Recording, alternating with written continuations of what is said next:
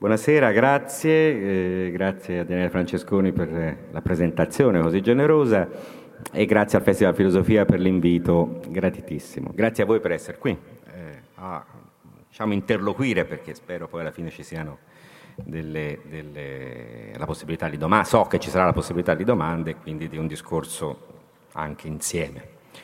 Il tema è il consenso. Diciamo che il titolo eh, che ho dato a questa eh, questa conversazione, a questa, diciamo, a questa lezione, è Consenso senza gloria, in cui, titolo in cui c'è già un po', eh, se si vuole, la tesi di fondo eh, di queste riflessioni. Cioè, fra consenso e gloria c'è oggi sempre di più un rapporto problematico e mi pare si possa sostenere che questa è l'epoca del consenso senza gloria. Il che un pochino ci deve allarmare. Eh, cercheremo nel nostro questo ragionamento di far venire fuori perché. Cosa significa consenso? Partiamo dall'etimologia. Consenso deriva, è un derivato, diciamo, di consentire, di un verbo latino, che significa conformità di voleri, decidere di comune accordo. Però sensus non, è, non significa solo modo di pensare, ma anche, come già il suono, il termine fa immaginare, ancora di più di sentire. In qualche modo il consenso è sentire insieme. Quindi è simile al greco siumpateia, provare qualcosa insieme, ha a che fare con la dimensione quindi del pathos anche, delle passioni, del sentire. Inoltre consensus, oltre che accordo e armonia, che rimanda più a questa dimensione del, del sentire insieme, e questo è molto significativo, può significare anche complotto o congiura.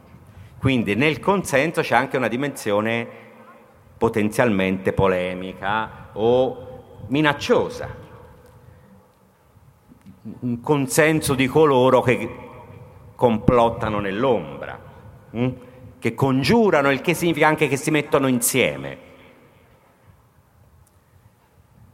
l'idea della congiura, della coniurazio è alle radici della, della, del diritto della politica moderne, ma non solo, a radici medievali, eh, nel senso che giurare insieme è ciò che rende possibile l'ordine politico.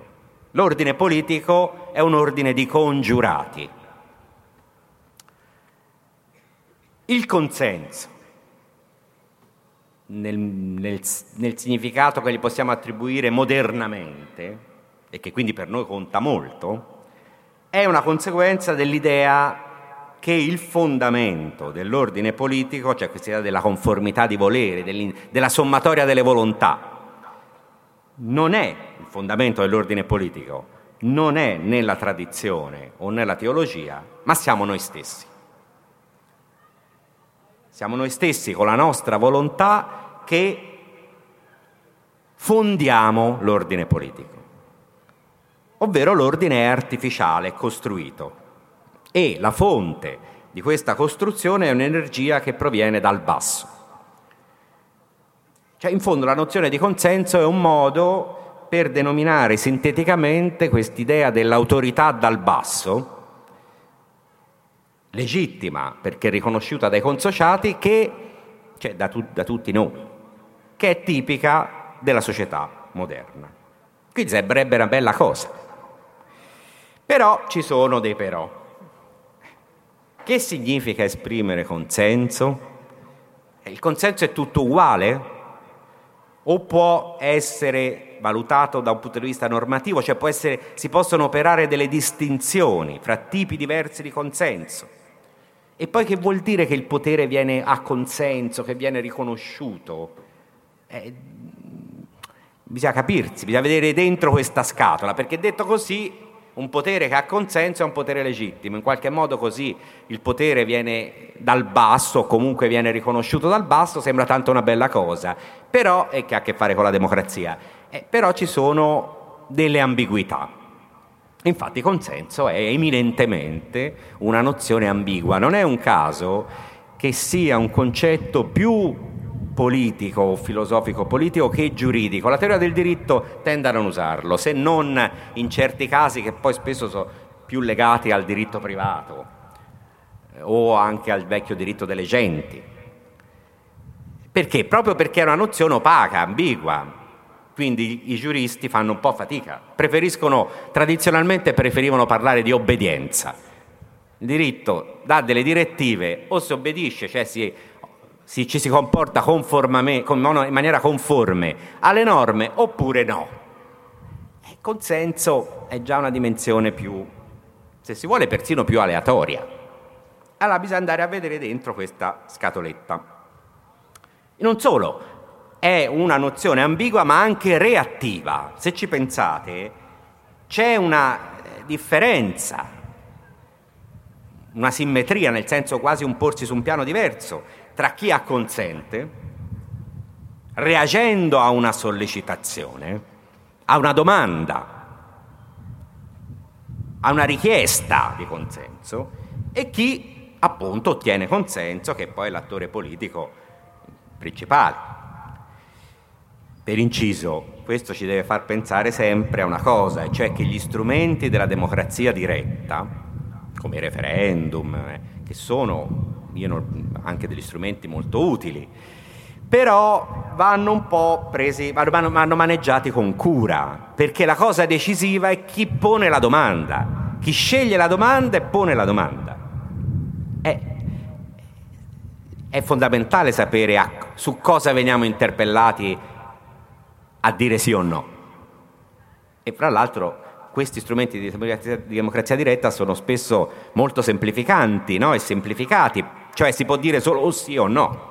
Non è un caso che spesso l'uso del, del referendum sia accompagnato a un potere plebiscito, al plebiscito. E il plebiscito non è mica una situazione in cui noi decidiamo, non è mica una vera manifestazione di consenso autonomamente formato, è un applauso alla fine rispetto a una scelta già fatta, cioè a una situazione in cui c'è un'alternativa fittizia, l'alternativa quasi non c'è.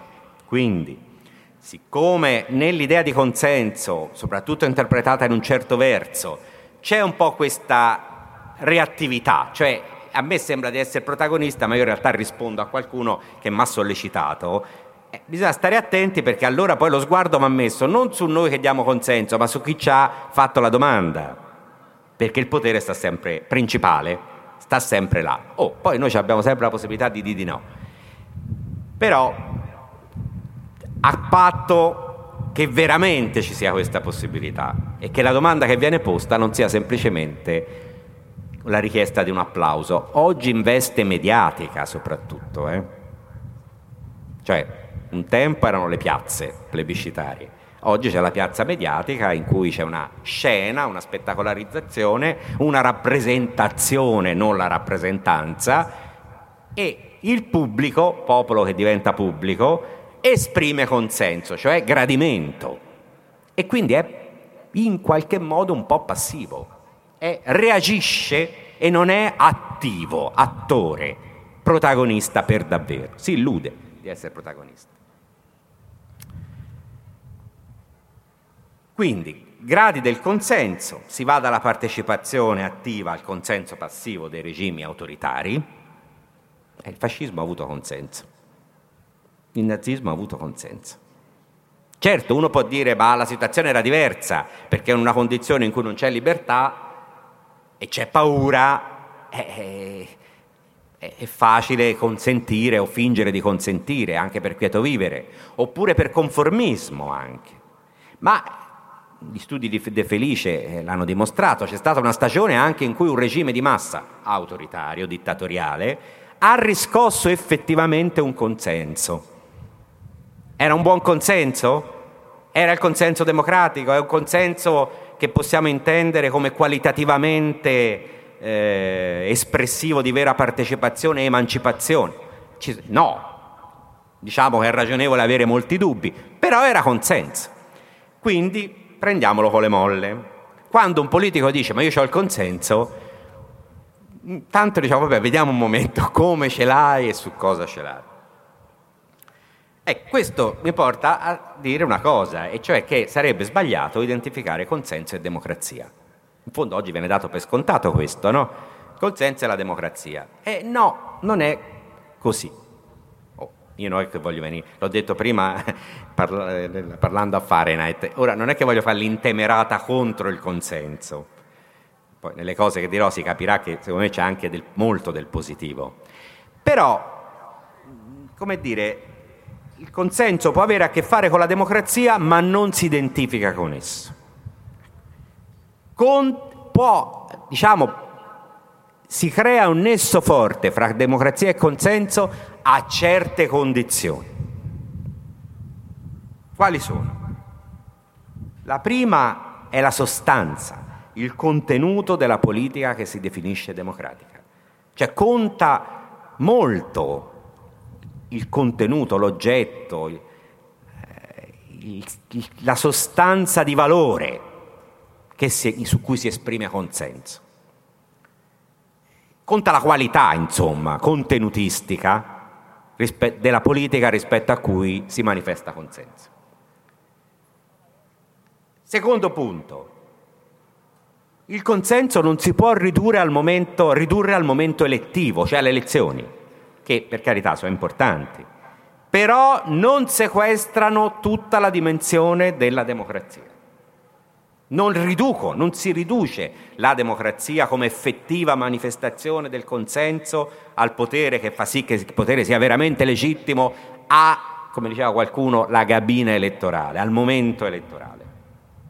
Senza elezione la democrazia non c'è, ma ridurla solo alle elezioni tanto più se si tratta di un'investitura di una persona e non della, della determinazione di una rappresentanza della società nella sua complessità, con i suoi dissensi, le sue opposizioni, le sue minoranze, hm, i suoi conflitti, beh, se si riduce a questo, eleggo uno, un capo, con una bella delega in bianca, uomo solo al comando, in qualsiasi contesto politico sia, di destra, di sinistra o di centro, beh, questa è una forte semplificazione e riduzione democratica e quindi è una strumentalizzazione, oserei dire quasi una falsificazione del consenso.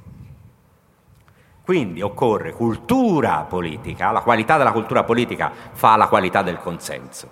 Senso civico, Senso civico significa che i principi costituzionali, i cosiddetti valori costituzionali, sono vissuti dalla società civile e poi naturalmente anche le procedure che garantiscano bilanciamento tra i poteri, tutelino le minoranze, la manifestazione del dissenso, la esistenza, la presenza di istituzioni di garanzia imparziali e indipendenti che controllino. Cioè tutte precondizioni della democrazia e di un consenso che possiamo, che effettivo, cioè che possiamo valutare come qualitativamente valido. Mm?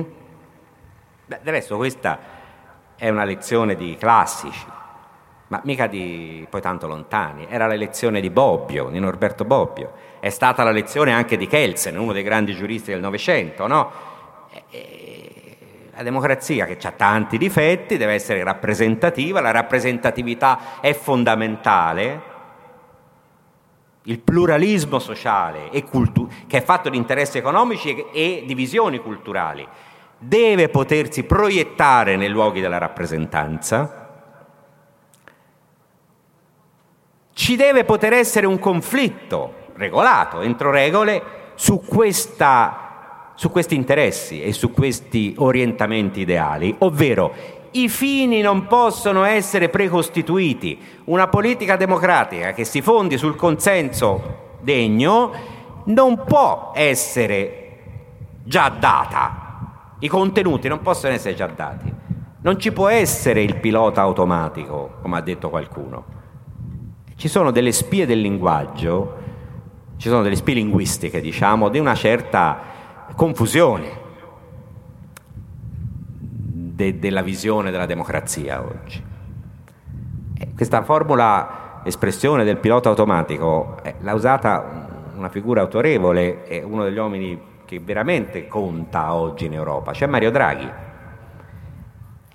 L'Italia, a proposito delle elezioni italiane ultime, sì, insomma ci sono le elezioni, ma tanto l'Italia c'ha il pilota automatico, si sa già quello che si deve fare, cioè i contenuti delle scelte sono precostituiti, si tratta solo di applicare qualcosa che è indiscusso indiscutibile. Questo fa problema per la democrazia, perché la democrazia è il luogo dove si discute, è lo spazio della discussione dei fini. Non uno spazio applicativo, una dimensione puramente applicativa, perché quella è la tecnica eh, con cui abbiamo avuto a che fare di recente. Anche lì, ma non solo in Italia, questo ricorso no, all'idea dei, della, dei governi della tecnica, dei tecnici, ai governi alla quasi a una sostituzione della tecnocrazia alla politica che ha fatto di tutto per farsi sostituire peraltro. Serba dentro di sé quest'idea della tecnica proprio cosa? Non c'è spazio per un conflitto sui contenuti delle scelte. Non ci sono in gioco visioni di società diverse. L'unica visione della società è una, che naturalmente è quella compatibile con un certo assetto dei poteri economici, diciamo per dire una formula e finanziari, eh, un po' sintetica col modello neoliberale o neoliberista, con l'assetto del finan- quello che Luciano Gallino chiama il finanza capitalismo, il capitalismo finanziario, che opera attraverso le istituzioni funzionalizzandole, cioè attirandole a sé, facendo sì che persino gli stati oramai lavorino per la globalizzazione economico-finanziaria. Quindi tutto quello che gli stati, anche gli stati democratici, devono fare è garantire la applicazione, anzi con una parolaccia odiosa, l'implementazione di politiche amministrative che sono già date. Infatti non a caso al posto di Governo, governo come definizione di progetti, di, di, di, di scelte, di progetti di società, va molto di moda la formula della governance, che è un inganno, cioè è un modo per nascondere il fatto che non c'è un vero governo.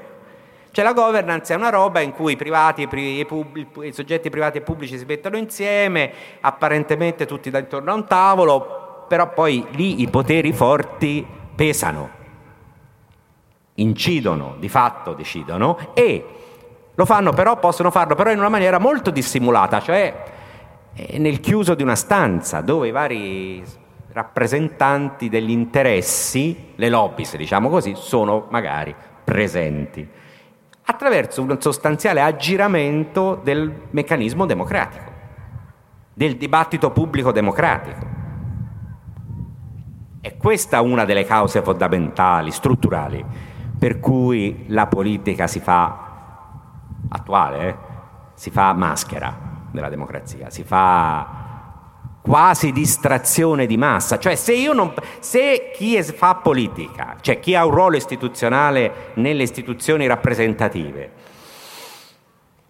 non ha grande incidenza sui contenuti delle scelte e comunque non lo vuole avere perché implicherebbe come dire, un antagonismo forte, una messa in discussione radicale di una serie di, di dati assunti come oggettivi e presupposti, e si occuperà di che? O di fatti propri privati e fare le sue carriere e i suoi arricchimenti, oppure se deve poi guadagnare consenso, di fare un po' di scena, di fare spettacolo, di, di distrarre, di menare, anzi deve distrarre perché siccome le scelte importanti, quelle che incidono sui sugli interessi veri, sono precostituite. Non è che stanno portando, pensiamo alla crisi, che oramai è una crisi strutturale, a gran risultati. La cosiddetta gente, o in maniera più elegante il popolo, tende un po' a irritarsi, c'è un po' un rumore di fondo. in Europa l'abbiamo visto anche nelle elezioni europee, mi pare che siano successe delle cose molto significative in Francia, in Inghilterra, no? in Regno Unito, eccetera. E allora, per tenere buona la gente, io do questa spiegazione, bisogna fare un po' di spettacolo, un po' di dist- bisogna distrarla. Gli italiani, per esempio, amano molto essere distratti, secondo me, però questa è una visione idea mia, eh? Detto, se questo che sto dicendo, questo quadro molto sintetico e se volete grossolano per come ve lo sto prospettando, ha una sua base, però sarebbe sbagliato prendersela soggettivamente coi politici, solo, solo quelli, limitarsi a questo.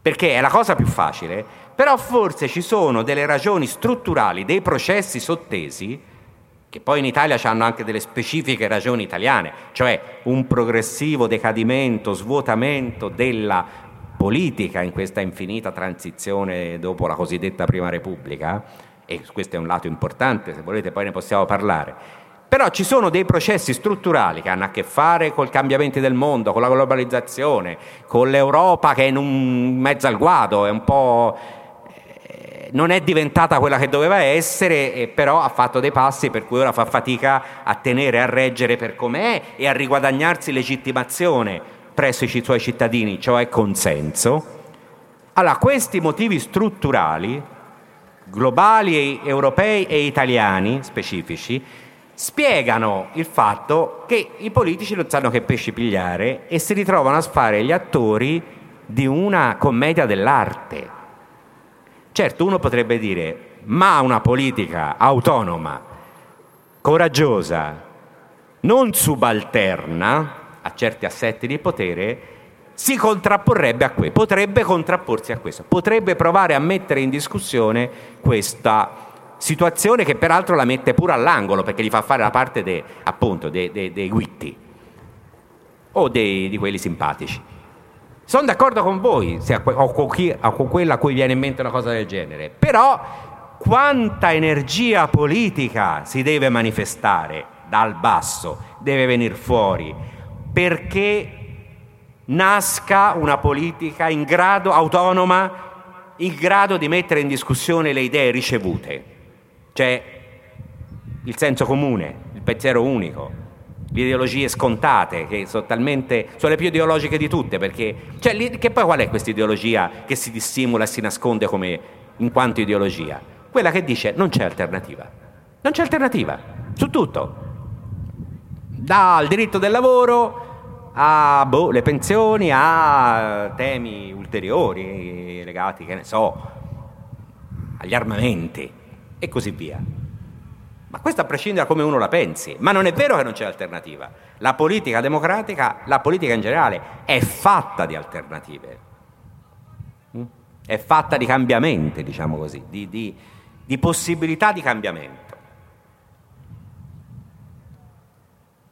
Quindi, perché si creino le condizioni di una messa in discussione della politica com'è, che per tanti aspetti non suscita disagio o non convince, diciamo così, è come se si sentisse che il terreno al di sotto frana, ci sono, non è che si fa con un atto di volontà e basta, non si fa con la buona volontà, non si fa con un, nemmeno con il moralismo, eh, si fa ricostruendo dei soggetti politici. Questa è l'ambulanza che ci viene a prendere. Altrimenti, e qui veniamo a un altro punto che altrimenti c'è il cosiddetto populismo, cioè la politica che le, che, che è contro l'establishment, contro le elite, contro appunto gli assetti dei poteri dati. Quindi una politica che effettivamente mette discuss- sembra mettere in discussione quello che c'è, la distribuzione del potere ricche- e della ricchezza così come viene data per scontata. Politica è questo, molto. Conflitto o diciamo, legittimazione di un, assetto, di, un, di un assetto di potere e ricchezza, di una distribuzione di potere e ricchezza. Allora, la politica antipolitica o populistica, come viene definita, fra virgolette, sembra può mettere in discussione, in effetti, per tanti aspetti, eh, l'assetto dato. le cose, la situazione di fatto per cui non ci sarebbe alternativa. Però il problema è come lo fa.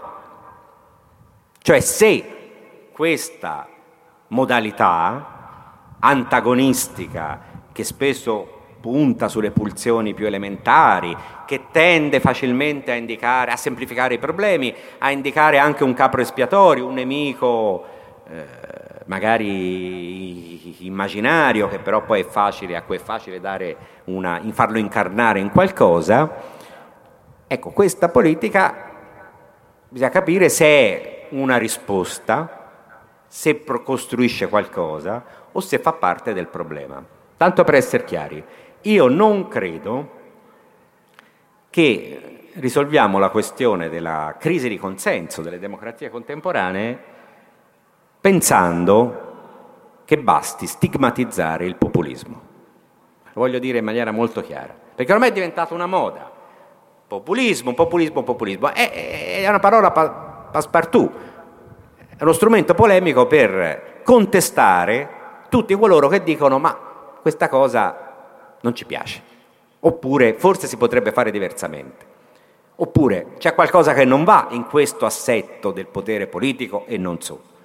Beh, mi sembra un, uno schema molto discutibile, liquidatorio, molto polemico. Si de, si, cioè, denigrare le masse, la denigrazione delle masse non è proprio intelligente e non è neutra, non è innocente. Quindi, Personalmente ritengo che il populismo sia un contenitore di ambiguità pazzesche. Mm, sicuramente non offra le soluzioni, l'ho detto prima. Comporti pure dei rischi, per carità chi non li vede, ma non sia la causa della crisi democratica, soprattutto degli Stati-nazione europei. Ne è il sintomo, l'effetto. Cioè non è che l'idea che togliendo di mezzo i leader populisti o movimenti, partiti pop, cosiddetti populisti, si risolvono i problemi istituzionali, di rapporto fra politica e economia, di possibilità di incidenza democratica, sulle, sulle, per esempio sulle scelte economiche e sociali, è molto risibile, è ingenua. Tra l'altro elimini quelli e ne vengono fuori altri. Perché? Perché significa che c'è una matrice problematica da cui poi fioriscono leader, leaderini, che hanno mille difetti e che certo non sono una soluzione, però sono il segno di, un, di una difficoltà. Facciamo un esempio. Marine Le Pen in Francia alle ultime elezioni europee ha preso molti voti. Per la prima volta c'è la possibilità concreta che l'esponente, una donna, l'esponente di un partito, eh, diciamo che viene qualificato in vari modi, ma insomma di estrema destra, razzista si dice, anti-europeo, anti-europeista, diventi persino Presidente della Repubblica. Cioè non è una robetta da poco, è da prendere molto sul serio, anche perché Marie Le Pen è, bra- è brava, è una politica capace, è stata anche abile nel lasciare dietro di sé l'ombra del padre, distanziarsi e poi soprattutto, io credo che quando si ragiona di politica bisogna essere freddi e realisti e guardare le cose, non contentarsi della stigmatizzazione perché non fa fino, quello perché poi è inquietante la Lepre, oppure appunto dice delle cose che non sono politicamente corrette. Soprattutto Marie Le Pen parla di cose reali e dice persino alcune verità. Questa è la cosa bisogna riconoscere, cioè parla di disoccupazione, parla di precarietà, parla del fatto che l'Europa così com'è, l'attuale assetto dell'Europa, dell'euro, eccetera, effettivamente non funziona, dei problemi ce l'ha. Parla del fatto che un grande, paese, un grande Stato come la Francia, la Francia ha inventato lo Stato moderno, lo Stato amministrativo, cioè ancora ce l'ha, bello cospicuo e comunque più funzionante del nostro, comincia a sentire significativamente pesantemente gli effetti della crisi e gli effetti dell'attuale assetto dell'euro, che è un assetto che crea delle gerarchie interne, dei, dei conflitti, delle, delle, dei disequilibri forti e soprattutto crea disoccupazione. Guardate che ci sono dei dati storici, nessun regime politico democratico, soprattutto democratico, regge certi tassi di disoccupazione a lungo. Perché? La precondizione di una politica mite come quella democratica, in cui non ci si scanna, no? ma si contano le teste al massimo, è che ci sia una certa sicurezza sociale, una certa integrazione, addirittura e per una fase è stata così, diciamo nei 30 anni gloriosi del compromesso capital- di convenienza fra capitalismo e democrazia, il compromesso socialdemocratico diciamo nel secondo dopoguerra, in quegli anni c'è stata anche addirittura una dimensione di speranza sul futuro e di, vera, e di emancipazione, di vera emancipazione, con i limiti, ma comunque grazie alla garanzia dei diritti sociali, istruzione, salute eh, e alla creazione di lavoro, Naturalmente ha fatto comodo anche al capitalismo perché significava, come diceva Ford, così i miei operai compreranno le macchine. Però, per questo parlavo di matrimonio di convenienza. Poi se bisognerebbe anche aggiungerci un altro punto, che c'era un nemico di là, che non era proprio splendido, si è capito ben presto. Però era un modello alternativo, anche simbolico, che rappresentava una fonte di immaginazione, di energia politica. L'ottobre ha rappresentato uno spartiacque nel Novecento e bisognava convincere quelli che stavano di qua che era meglio questo modello. Quindi era, c'era un nemico esterno a cui poteva corrispondere un nemico interno, che bisognava evitare che diventasse nemico, agisse l'ostilità e quindi bisognava integrarlo. Quindi sono anche queste le ragioni che hanno portato le democrazie, gli stati sociali democratici del secondo dopoguerra e le, la costruzione europea che all'inizio è stata evitiamo di farci la guerra, una costruzione solidale di come abbiamo fatto per 4-5 secoli e oh, di là c'è una minaccia, cerchiamo di, di creare un modello decente, cioè una democrazia di massa, in cui finalmente le masse siano integrate nello Stato. Cerchiamo di eliminare le cause, le condizioni che avevano portato alla guerra civile europea, ai fascismi. Mm? Quindi questa dimensione hm, di emancipazione, di, di integrazione sociale, è stata decisiva per costruire e riprodurre e garantire il consenso in quei trent'anni gloriosi, perché ha prodotto non solo avanzamento, tanti che erano gli ultimi o gli ultimissimi, gli invisibili, quelli che nella storia non si erano mai visti, sono venuti fuori Mm? ma anche garantito un po' di pace sociale, una, diciamo, un po' di pace sociale e un po' di conflitto sociale, però in un contesto che sembrava propulsivo, sembrava, come dire, la, sembrava che ci fossero delle speranze, delle promesse, che la, che la politica democratica avesse delle promesse da offrire e anche piano piano da realizzare. Il quadro attuale è l'opposto nessuna speranza sul futuro, soprattutto per le generazioni nuove, e un senso profondo di insicurezza sociale. Qual è la via d'uscita più facile da questo? Da questo se tutto si destruttura, se le condizioni minimali della convivenza civile e del, quindi del consenso, un consenso che abbia un po' di qualità civile, cadono, che arrivi un capo magari nemmeno vediamo ora, che passa e che dice adesso ci penso io e metto a posto io le cose e c'è qualche nemico che vi indico. Il modo più facile è indicare un nemico. È un esempio famoso eh, durante, alla vigilia della presa del potere da parte di Hitler. Eh, grande a Berlino assemblea di sindacalisti, di operai, con i sindacati, i vari sindacati, uno, quello del comunista, quello socialdemocratico, quello nazista, che vanno a esporre loro, le loro idee, i loro programmi e gli operai entrano tutti, erano tutti comunisti e socialisti. Gli sindacalisti, socialisti e comunisti si mettono a fare dei discorsi complicati sulla caduta tendenziale del saggio di profitto. Il sindacalista nazista incomincia a parlare della, delle, delle, riparazioni imposte alla Germania, dell'umiliazione subita dalla Germania, dal fatto che ci sono dei nemici interni che odiano la Germania, di cui bisogna liberarsi, che c'è qualcuno che lucra sulla sofferenza, che quella era un'epoca di grande disoccupazione, eh, la grande crisi, la grande depressione, se lo portano in spalla, escono che sono diventati tutti nazisti. Che vuol dire? Vuol dire che se a lungo tardano le risposte, è un'opera anche di pedagogia politica, risposte che, che però non siano appunto distrazioni, siano andare a prendere i nodi reali, quelli di cui anche Marie Le Pen parla, ed è per questo che ottiene voti, anche per questo che ottiene voti, finirà che le, i ceti popolari hm, si consegnano a un capo autoritario che di solito se la prende con qualcuno, con un capo espiatorio, e non è piacevole, per niente. Il quale avrà consenso a quel punto, ma che consenso sarà? Sarà un consenso democratico? Sarà un consenso con un contenuto civile? Sarà un consenso costituzionale o se si vuole espressione di un'egemonia Costitu- dei valori costituzionali? No, su questo possiamo stare sicuri.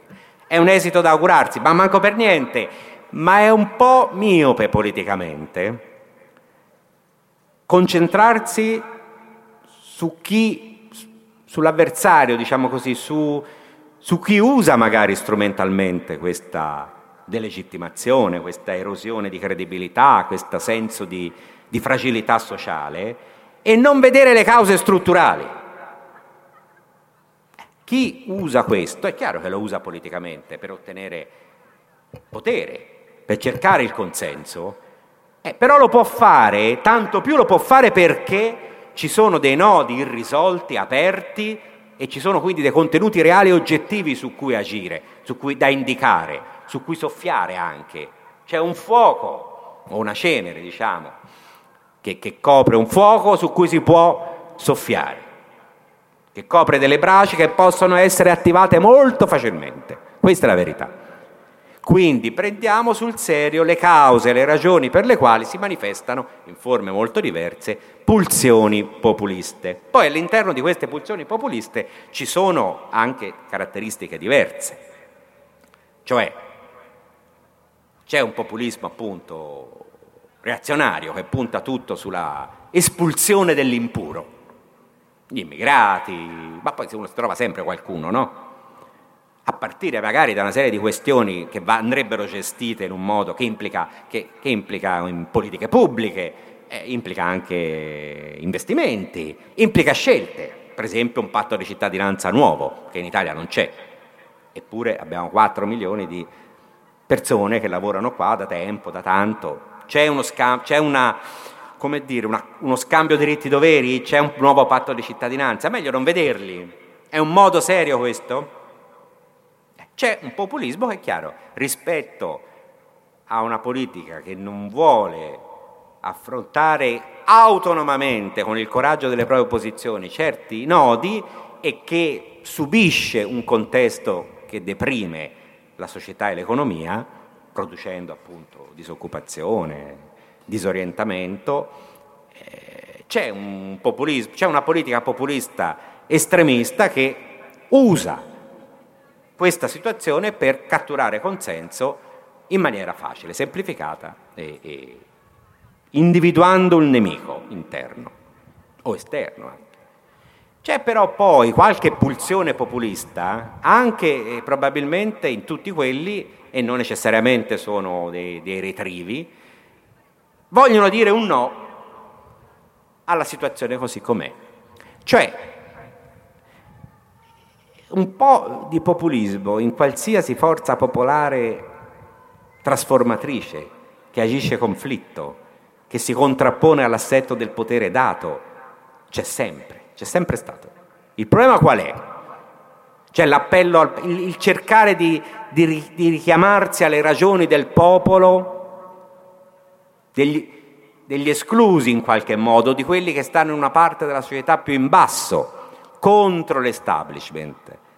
E non è una novità storica, c'è sempre stato. Il problema è che se c'è solo quello, cioè se queste piccole dosi di populismo non stanno dentro un disegno più organico, in cui c'è non una, per, una personalizzazione della politica e basta, ma un gruppo dirigente, so, c'è un'analisi critica della società che consente di immaginare delle trasformazioni.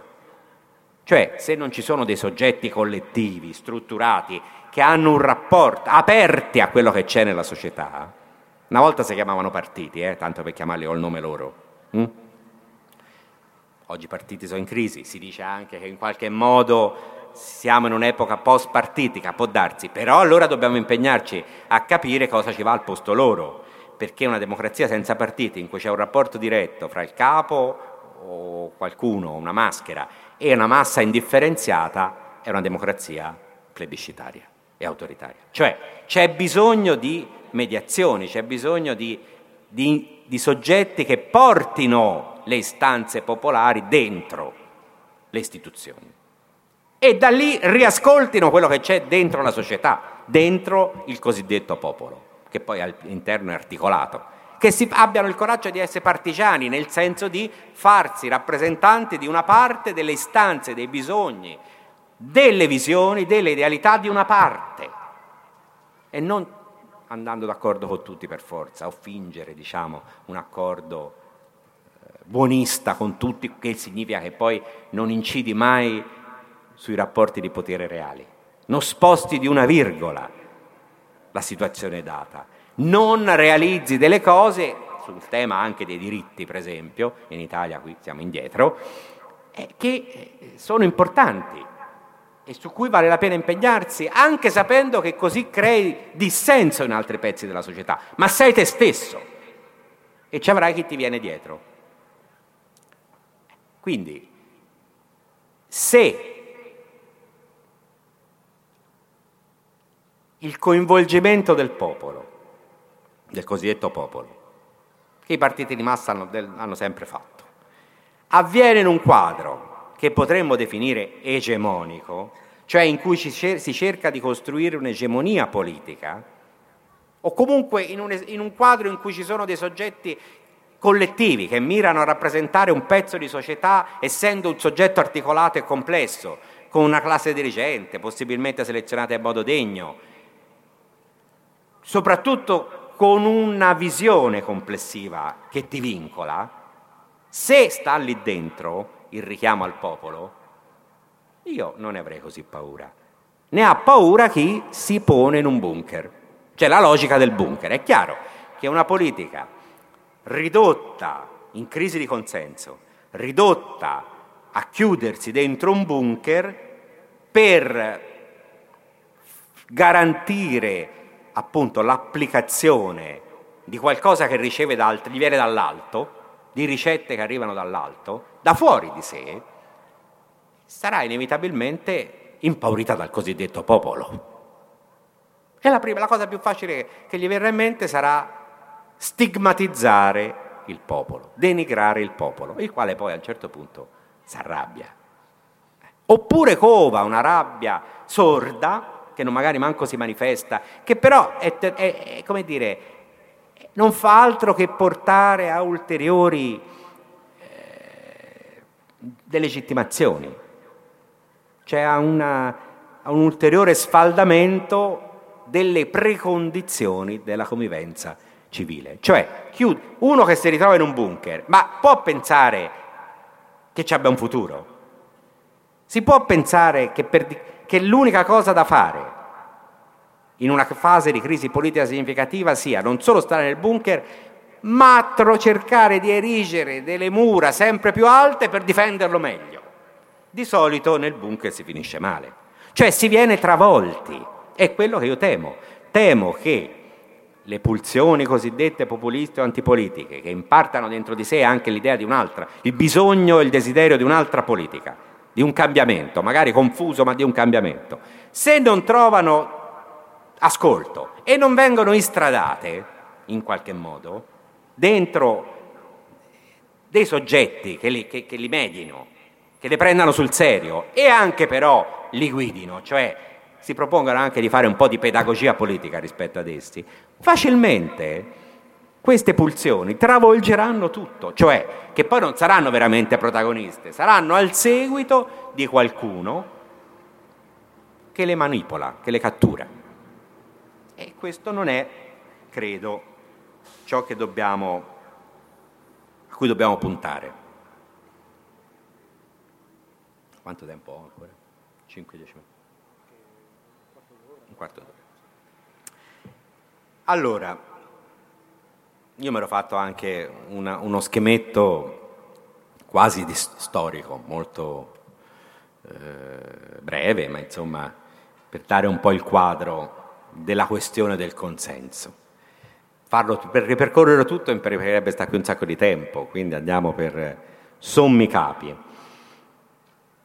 E questo schema partiva da Hobbes, cioè dal fondatore dello Stato moder- de- della teoria dello Stato moderno, e passava attraverso Rousseau fino a una serie di autori contemporanei, Carl Schmitt, Gramsci, contemporanei cioè del Novecento, fino però a un autore come Laclau, Ernesto Laclau, morto da poco, che è uno che cerca di riflettere sul populismo in una maniera eh, un po' diversa, cioè appunto non semplicemente stigmatizzandolo, ma cercando di capire quali sono le cause e che cosa esprime. Proviamo a fare in poco tempo una, una, una sintesi estrema di questo quadro. Beh, Hobbes si pone il problema di che, di che cosa trasformi una moltitudine in popolo. Perché in realtà che, qual è la differenza fra moltitudine e popolo? Eh, certo, la moltitudine è disgregata, è atomizzata, è incapace di unificarsi, mentre il popolo è un soggetto, che poi nella visione di Hobbes si identifica con lo Stato, cioè viene alla fine il popolo è, ciò, è lo Stato sovrano, viene catturato, viene risolto nello Stato sovrano. E il passaggio da moltitudine a popolo come avviene? Il tempo di leggervi il passo non ce l'ho, però l'idea di fondo è che non è che c'è il passaggio da una sostanza a un'altra, sono gli stessi, le stesse persone, ognuno di noi, che possiamo essere moltitudine o popolo. È il cambio di prospettiva, cioè ogni popolo è una produzione di popolo, il che significa che, che c'è un popolo populista, c'è un popolo fascista, c'è un popolo democratico, c'è un popolo rivoluzionario, e c'è un popolo come massa comandata, semplicemente eh, dominato. Cosa fa la differenza? Fa, fa, fa, è data dalle, dal modo in cui concepiamo questo nostro stare insieme. Se lo concepiamo secondo una logica particolaristica, come fossimo tutti una fazione, no, i singoli o i singoli che si uniscono in pezzetti di società, una fazione attaccata al proprio interesse particolare o alle proprie fedi gelose, no? alle proprie visioni che non possono essere, non tollerano di, di, di coordinarsi con gli altri, appunto, di consentire, la moltitudine non, non, non ha possibilità di essere governata, né ha la possibilità di autogovernarsi. Chi pensa che la moltitudine, oggi va anche di moda, alcuni lo pensano, eh, beh, per esempio eh, Toni Negri, che la moltitudine è questa sorta di soggetto trasversale, globale, di tutti quelli che sono un po' prodotti dal nuovo capitalismo, ma nel senso messi al lavoro dal nuovo capitalismo, ma eh, che sfuggono diciamo, a ogni governo rappresentativo, proiettando se stessa, la propria immanenza, diciamo così, la propria presenza sociale, il proprio intelletto generale, non si sa bene dove, sarebbero in grado di autogovernarsi spont- quasi spontaneisticamente. E in fondo è un po' la vecchia utopia marxista rimessa, riverniciata. Io la vedo un po' difficile, per ragioni di realismo politico, al di là che sia augurabile o meno, ma la vedo difficile. Cioè credo difficile uscire dalla logica della rappresentanza, che vuol dire che c'è sempre una distinzione governati-governanti, anche laddove pensiamo che l'autorità si costruisce dal basso e che il potere deve avere consenso, ma sempre c'è una distinzione. Allora il problema sarà la qualità di quella classe dirigente, sarà la possibilità di controllarla, anche di avvicendarla ovviamente, sarà il complesso della vita civile, quanto è vitale, quanto c'è la possibilità di agire il conflitto, di portare avanti idee nuove, cioè di incidere sul potere, ma non pensare di superarlo definitivamente, perché poi resta da capire come ci si organizza e facilmente arriveranno fuori delle logiche di potere. Io punterei a evitare che il potere sia dominio, puro dominio, non a coltivare l'illusione che ce ne sbarazziamo per sempre, anche perché di solito quando si pensa questo, e spesso anche chi dice questo, c'è in mente di prendere solo lui il potere. Quindi da Hobbes siamo arrivati a un autore contemporaneo, a un tema contemporaneissimo, ma già in Hobbes c'è questo tema, dalla moltitudine al popolo, insomma la, con la moltitudine un ordine, una forma di convivenza politica non c'è. Perché ci sia una forma di convivenza politica bisogna che la moltitudine, fatta di tanti particolarismi, diventi un popolo, cioè abbia, viva un processo di unificazione. conosca una, diciamo, una dialettica fra identità e rappresentazione, due concetti di Carl Schmitt. No? Non ci può essere né pura identità, omogeneità, né pura rappresentazione, uno al posto di tutti noi. Là, soprattutto le società democratiche sono fatte di un po' dell'una e di un po' dell'altra, cioè della dialettica fra le due cose. La moltitudine diventa popolo se, acce- se accetta la prospettiva che ci vuole qualcuno che la rappresenti e però questo qualcuno che la rappresenta dà indietro delle cose, garantisce in Hobbes poco, però c'era la guerra civile di religione, quindi tanto poco non era. C'è un, la pace sociale, ovvero un sistema di astensione dalla violenza. Il diritto positivo, moderno, lo Stato moderno serve a questo, garantirci che non ci massacrano la notte, quando, o anche di giorno, quando non ci si può proteggere da soli. E forse anche se siamo svegli non ce la facciamo. Primo obiettivo, sistema di astensione dalla violenza. Poi la cosa dopo si complica. E infatti arrivano altri autori, uno è Rousseau che gli dice, caro Hobbes, nel contratto sociale, si vive tranquilli anche nelle carceri. Non mi basta questo. Certo, per carità, un sistema di astensione dalla violenza è importante. Però tu fai pagare un prezzo troppo alto perché pretendi che noi alieniamo tutto il nostro potere nel sovrano, nella sovranità.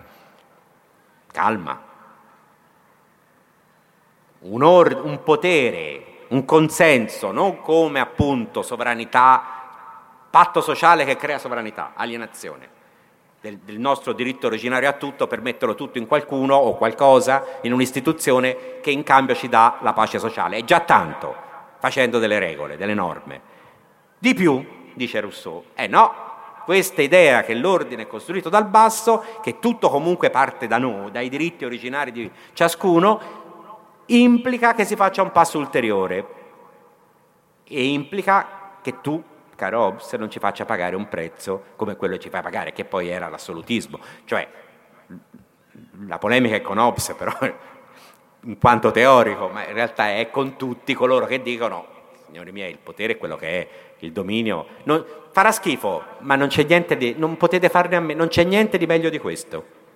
È il grande inquisitore di Dostoevsky, no? Cioè, eh, siamo in una valle di lacrime. Eh, è inutile immaginare e coltivare illusioni.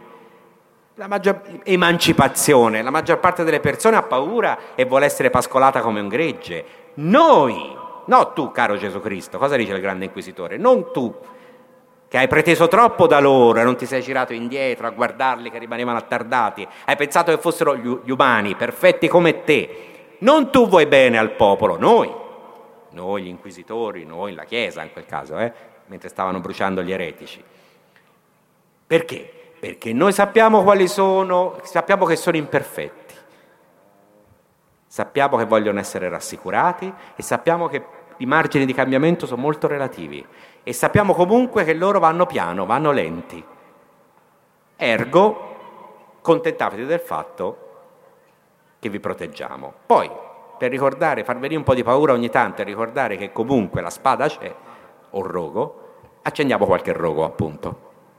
Così magari assistono pure a questo spettacolo che da un lato dà i brividi, ma dall'altro ti fa sentire sopravvissuto. L'ho scampata. Quello era il cattivo, viene bruciato, io, so, io posso stare tranquillo. Ecco, Rousseau si capisce perché tira fuori quella frase, si vive tranquilli anche nelle carceri, perché vuole dire non va, bisogna avere un'idea più ambiziosa di ordine politico. E infatti non è un caso che da Rousseau viene fuori demo, l'idea di una democrazia radicale. Naturalmente, è tanto bella e tuttora ancora a suo modo, come dire, fonte diciamo, di, di, di, una riflessione, di un'immaginazione anche democratico-radicale. Però pure Rousseau ha i suoi problemi, perché poi pure lui, quando deve dire allora qual è il contenuto, è la volontà generale, cioè qual è questa volontà generale? È una volontà razionale, poi però è difficile da definire, è una volontà universale, cioè è più del puro dato della protezione della nuda vita, del, della garanzia della sicurezza, ma è un ordine in cui sia possibile riconoscersi. È un ordine in cui io alieno, tutto quello che alieno mi ritorna indietro.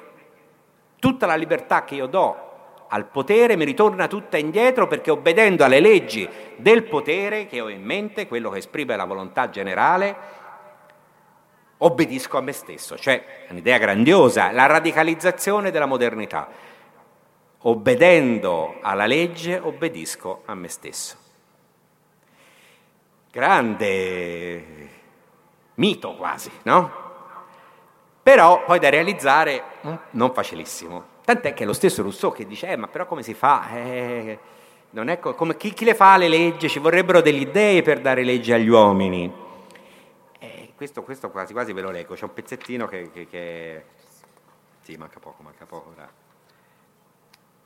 Eh, la, la, volontà generale è, è una volontà polemica, non è la volontà di tutti, la somma dei tanti particolarismi, è l'opposizione ai particolarismi di ciascuno. È un'idea molto assiologica, di valore e molto impegnativa, e cui si fa fatica a corrispondere adeguatamente. Perché? Perché i singoli vedono il bene che non vogliono, la collettività vuole il bene che non vede. E tutti abbiamo bisogno di guida. Robespierre è venuto, il giacobinismo è venuto fuori da qui, è la sua tragedia, ma che è un, non è solo brama di potere, è la tragedia del voler realizzare un'idea più ambiziosa di ordine politico, una forma di convivenza civile più alta, eh, che però poi si scontra col fatto che a volte bisogna imporre alla gente di essere liberi, che non è piacevole. Non è piacevole. E quindi, in qualche modo, io credo, dalla logica della rappresentanza, dal fatto cioè che il massimo a cui possiamo ambire è che chi esercita il potere politico sia degno del nostro riconoscimento e stia con le orecchie tese a recepire le istanze della società. Oltre questo faccio fatica a pensare che si possa andare, ma è già tanto. Implica una politica forse che, che oggi non c'è, non ce n'è l'energia dal basso, non ce n'è la qualità, diciamo così, non c'è egemonia, o meglio c'è egemonia, ma non è della politica, o di una politica fatta in un altro modo, è l'egemonia, l'egemonia dell'economia, non della politica tradizionale, tradizionalmente intesa, tantomeno della politica democratica. Non è un caso forse, e chiudo su questo, che non viviamo appunto un'epoca di consenso con gloria, di, nemmeno di potere carismatico. In fondo il potere carismatico è un potere glorioso, che crede di essere glorioso. Max Weber è stato il grande teorico del potere carismatico e la cosa interessante è che il potere carismatico esce fuori nella modernità matura, cioè proprio quando c'è il modo con cui gli ordinamenti si giustificano è fondamentalmente quello della legalità e della burocrazia, delle procedure, cioè di qualcosa di vuoto, di un meccanismo. proprio allora, abbandonato il potere tradizionale, riemerge il potere carismatico. Perché? Perché probabilmente le, nelle procedure, nelle, ne, delle procedure non ci si contenta, manca qualcosa. Una, legali, una, legittimità puramente legale e burocratica non basta, occorrono dentro delle passioni, dei contenuti in cui sia possibile, delle idealità in cui sia possibile identificarsi, anche nella modernità nella società moderna, secolariz- secolarizzata, e quindi riesce fuori il carisma. Compensativamente, quello che si è perso con la perdita della tradizione lo si cerca di ritrovare in figure, soggetti che abbiano questo, qualcosa in più, una sorta di dono di grazia. Il potere carismatico spesso è stato seduttivo in un modo non tanto gradevole, no? Però Oggi non c'è manco il potere carismatico. Cioè, mi sembra che abbiamo piuttosto delle forme di potere post-carismatico, quasi mimetico, appunto, che dice io sono come te, sono uno di voi. È una finzione, chiaramente. No, non c'è una differenza, diciamo, una altezza della politica, anche da difendere. Aderisco a te, chiunque ho davanti aderisco. Sono come un'icona spot, come un, una, uno che fa, racconta storie, un, un piccolo mito, ecco, pop.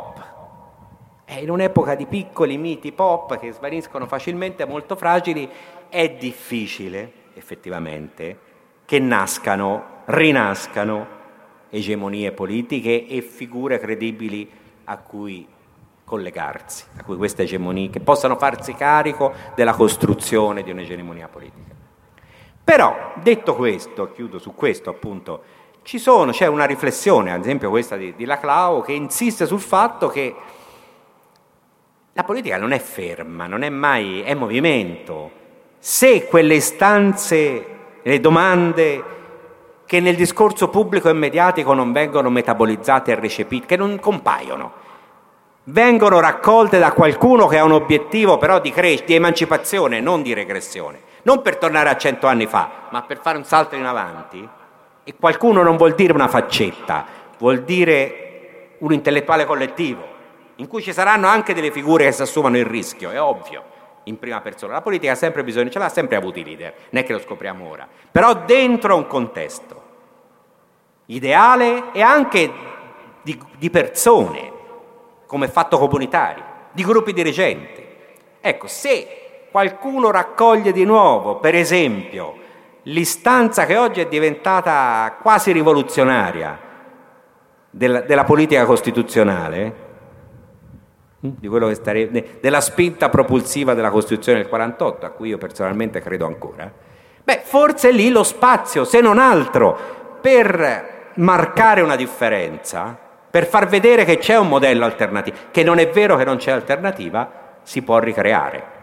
Cioè può rinascere una soggettività, soggettività politica che non sia omologata all'esistente e che quindi anche possa ambire ad avere un consenso non omologato all'esistente, non appiattito sull'esistente.